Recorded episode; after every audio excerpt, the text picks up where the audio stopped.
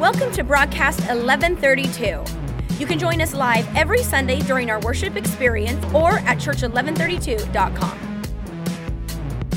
I, I want to talk to you from the book uh, of Proverbs, actually, in the message translation. Proverbs known as a book of wisdom, written mostly by, by Solomon, King Solomon, the wisest man that ever walked the face of the earth. Uh, I'm going to read it to you, this scripture from the message translation, and we'll pull our message from it today. In verse 15 of chapter 24, it says, Don't interfere with good, good people's lives. Don't try to get the best of them. No matter how many times you trip them up, I want you to hear this God loyal people don't stay down long. Soon they're up on their feet while the wicked end up flat on their faces. You like that? How that ends up? Would you like to have some wicked people flat on their? Don't raise your hand. Don't raise your hand. I, I want to speak to you just from a couple moments, moments on Back School Sunday uh, on the wild card. Everybody just say the wild card. The, the, the wild card. I, I want to talk about the anatomy of a comeback. I, I'm, I'm going to talk about football a lot because it's, it's, it's just that time. If you don't like sports analogies, um, I'm sorry. Because I'm going to talk about it, about, about, it all day. It's all I'm thinking about. I, I'm, I've been going to sleep listening to press conferences. That's where I'm at right now. Jamie thought I was being over there spiritual, like watching a message or listening to a message. No, I was listening to Pete Carroll press conference. I don't listen to Jason Garrett, although I do root for the Cowboys. I just can't, you know. Anyways, um, the wild card in the playoffs is a team that barely gets in. It, it, it, you got all the teams that won their division and they go on to the playoffs, but, the, but there's this, this wild card. The, the wild card is a team that shouldn't have made it, really, but they made a space for it and they kind of slid in. I, I'm gonna tell you this I think a lot of us in this room, we are not like undefeated champions of the world, we're wild cards. We, we, we, we, we, you know, it's like God's using us. We're not sure if He should use us. We're not sure if He knows everything that we've done. He does but he's still, it's almost, let me just say it this way we are God's wild card. We, we, we're, we're God's wild. People oftentimes, they overlook wild cards. People oftentimes, when they're looking at a wild card, they're like, you know, they might make it around, might make it a round or two. Did you know that only nine playoff teams in history in the NFL have come into the wild card and actually won the Super Bowl? In history, there's only been nine teams that have won the Super Bowl that come in as a wild card. Because oftentimes the wild card, they had a good, good enough season to be in as the wild card, but they're not good enough to actually win the championship. The, the, the scripture in Proverbs, it says, God loyal people don't stay down for long. I, I want you to know something that, that God wants for your life is He doesn't want you to have to stay down. That, that's the good thing about God is, is, is, is, is He doesn't want you to stay where you are. That's the great thing about the grace of God is that no matter where you are now is not where you're going to stay. No matter where He finds you, no matter where He picks you up at, no matter what you've done to be disloyal, no matter how you betrayed Him, God still loves you. And He usually still gives us a chance not just usually, the grace of God extends to us, and no matter how bad we are, no matter how many losses we have accrued, He makes space for us. That's, that's the grace of God. And many of us, and maybe you came in, and maybe summer's been that season for you where you feel like, man, I've tripped up. I've had some difficulty. Life has kind of beat me down. I've been in a season where I thought I would be further, do better. You know, you know what I'm talking about? You have the goals of what you want to do and what you want to accomplish, and you're behind those, and you wish you could be further. You wish you could do more. You, you ever felt like life has hit you in such a way that the faith that you used to have, you don't have anymore? You, you, you ever felt like you know God's good? To everyone else. But it's difficult to see God's goodness in your, you know what I'm talking about? Because you can tell people. Right? This, this, is something I tell people that I think is really helpful. It's, if some of you are so wise, I mean, so wise. People will come to you with a problem and you will rattle off 17 steps on how to get the, your best comeback now. And it works. The, the, the difficulty is when you have the problem, it's hard to apply the same 17 steps, right? It's easy for me to say God's good. I'm here to tell all y'all God's good. in Wylie, in Allen, across the world. God, that's easy to say. But it's harder like when I'm at my house by myself, left with my own thoughts, my own trials, and my own situations. I know He's good for you, but how do I know He's good for me? Did you know that the, the Instagram kind of confuses us? Because happiness always looks better through social media than it even does experienced. Sometimes I've done things that I've seen people do on Instagram. It's like, that looks fun. That looks like a nice place to go. I've gone to the places, I've done the same things, and it's like, it's fun, but it wasn't as fun as it looked.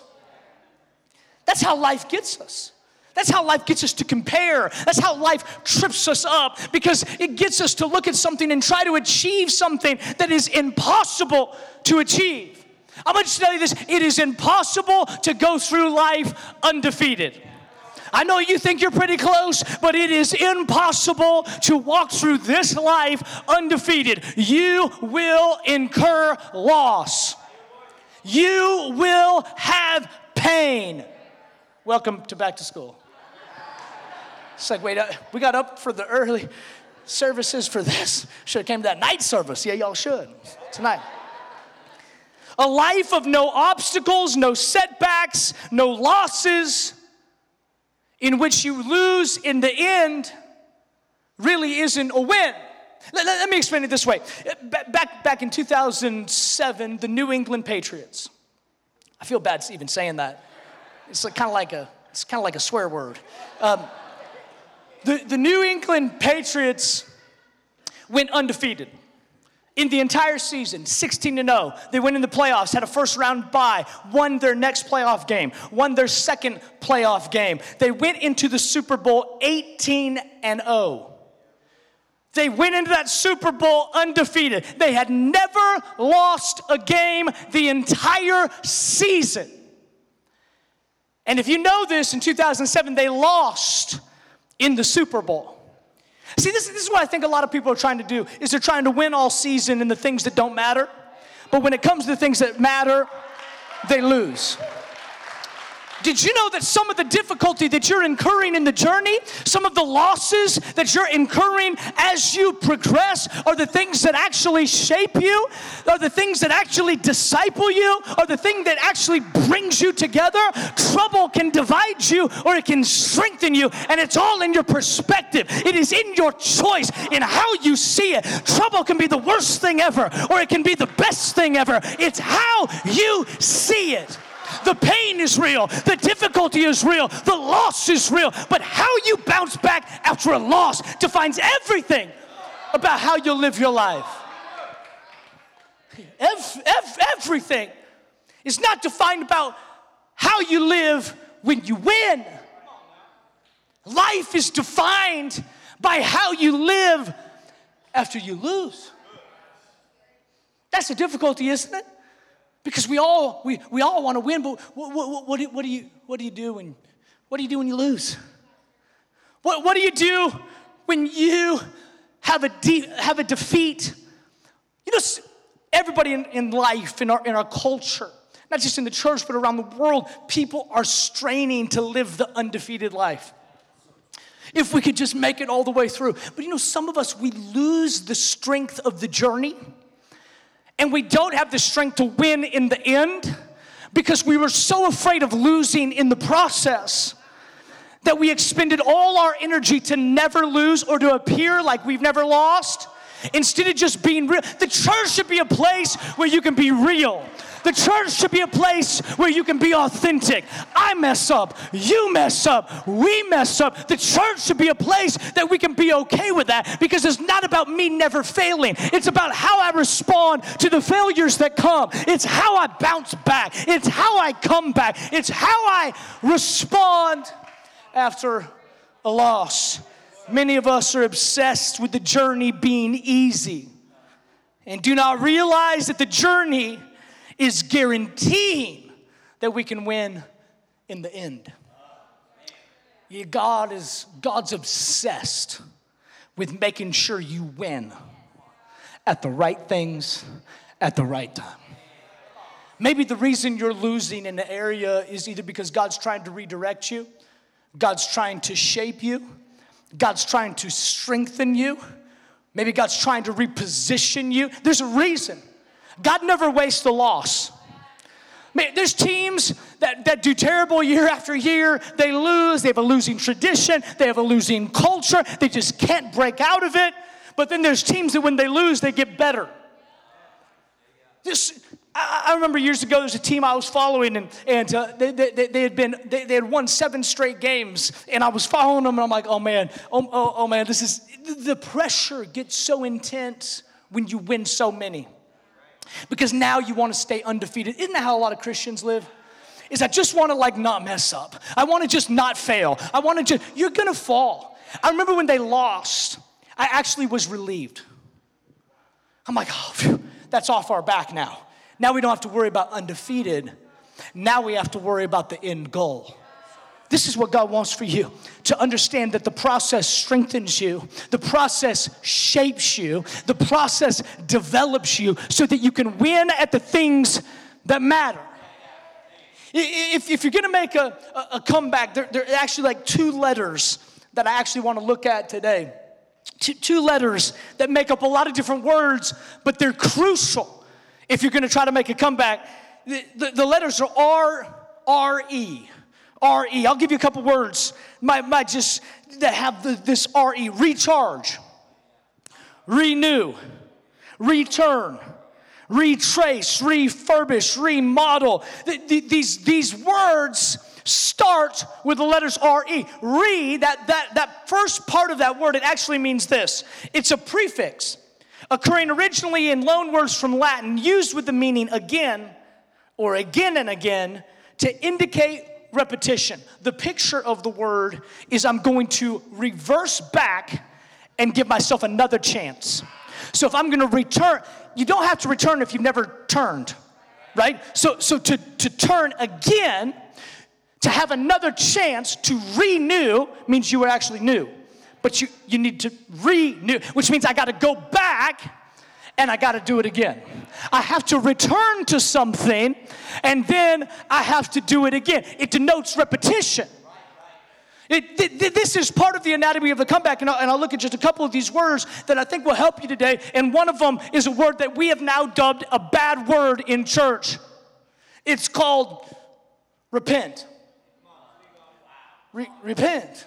Like we don't talk about repentance. That used to be like the only sermon topic. Um, if you're going to the ministry, you only need to learn one thing hellfire, brimstone, repent. I mean, that was it. But because of how it was preached, we have dismissed it now, but we've lost the power of it.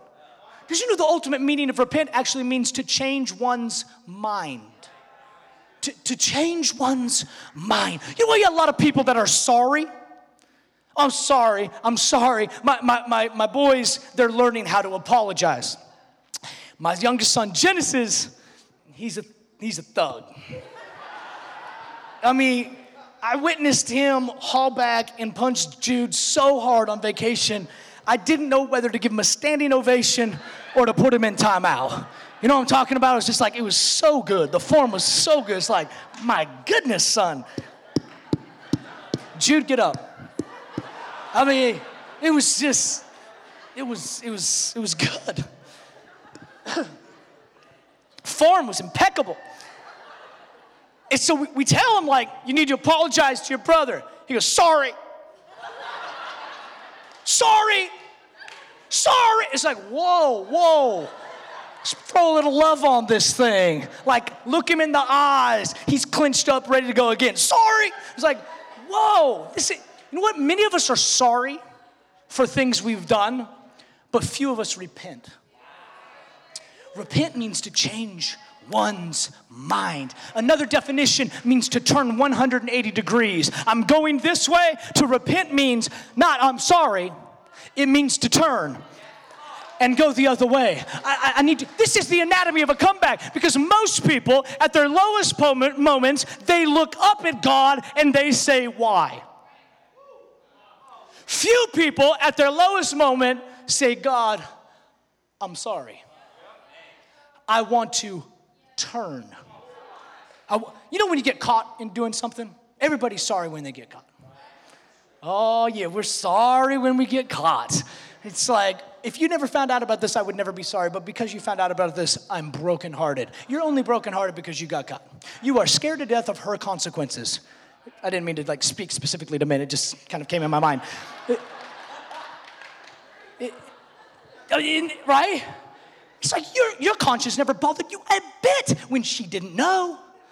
But the moment she found out, now you are laden with conviction. You're sorry. You got caught. Repentance says, I'm moving this direction and I'm actually changing my mind. Not only am I apologetic that it happened, I'm sorry, but I'm turning. If you want to make a comeback, you have to have take responsibility responsibility for where you are. Sometimes life happens and it's not your fault. And oftentimes we are in a place because it is our fault. Regardless, repentance says, God, what David prayed in Psalm 51, he said, Search me. Not why did you, but search me. What would happen if we begin to turn our attention and turn our focus and turn our eyes instead of finding the, the, the fault in God to look at us and say, God, search, search me? When they offend you, when they betray you, when they wrong you, instead of towards them, what if you said, God, look in me? What's, what's in me? Oh, they should have, they better, they did. What about me? Search me and know me. That's what David said. Search my anxious thoughts. He said, he said, wash me, cleanse me, purge me with hyssop that I might be clean. Wash me that I might be whiter than the snow. He recognized there was something in him that had to change. That's the first part of a comeback. We, we want, oh, for a comeback, this is what we want. We want things to just turn around. You know what turn around means? We just talked about it. Repent. You want to turn around? Repent.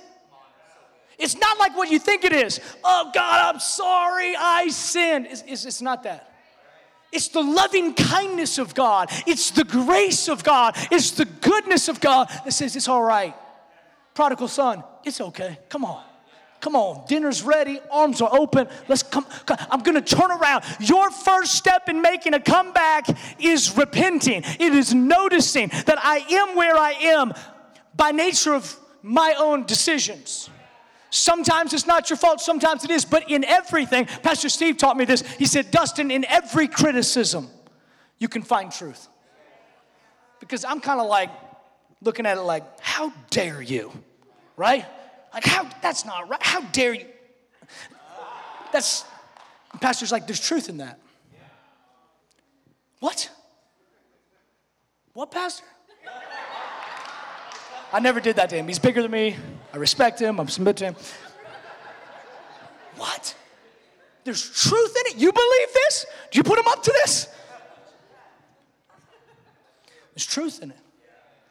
Before I get volatile, before I get defensive, before I fight back, God, search me. That's the anatomy of a comeback. God, why did you? No, why did I? Why did I? God told me 17 times not to go there. I went there and now I'm mad at God because something happened there that shouldn't have. No, not him, me. That's the anatomy of a comeback. Is I've got to repent. The, the second thing that you have to do is you have to you have to remember. Another reword. I have to remember. What do I have to remember? You have to remember in the midst of a fight, in the midst of a downturn, in the midst of a struggle, you have to remember some things about God. You've got to recall to your mind the promises of God. It says in Psalm 77, verse 11, in the message, it says, Once again, this is David, he had it down. Once again, I'll go over what God has done. I'll lay out the t- on the table the ancient wonders. I will ponder all the things you've accomplished and give a long, loving look at your acts. You know what would do a lot of us a lot of good? Is just take a long, loving look at everything God's done for us. Before we look at the thing that God didn't do, we should just take a long, it's interesting, it adds in loving. Because sometimes we look at what God did, you know. Take a long, loving look at what God has done. I want to remember. I want to remember. I want to remember. Man, when you start thinking about God's goodness, oh, yeah, you did come through. Oh, man. Oh, I thought I was going to die, and I didn't. Oh, I thought that would take me out, and I didn't. I thought I would never recover. I didn't. I, I'm here today. I thought I'd never serve in a church again, and here I am. I thought I'd never darken the doors. I swore to you, God, that I would never darken the doors of another church, and yet here I am. The things that took me out didn't take me out. So sometimes remembering is one of your greatest assets in your journey to a comeback.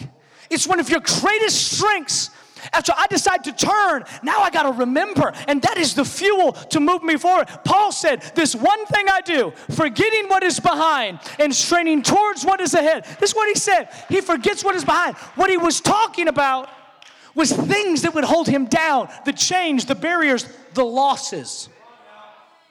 But sometimes, in the midst of a big enough fight, to look backwards is the only thing that will propel you forwards. Not to look at how you messed up, not to look at how you screwed up, not to look at the things you could have done differently, but to look back and see God's goodness in the midst of your frailty. To look back and see God's goodness in the midst of your difficulty. And you see that, and it gives you fuel. To, see, this is the anatomy of a comeback. I got to repent and I have to remember, and then another reword. And this is where we'll close today is I have, I have to rebound. Now, when we say rebound, y'all thinking like, oh, I don't want to be nobody rebound. You know what I'm saying?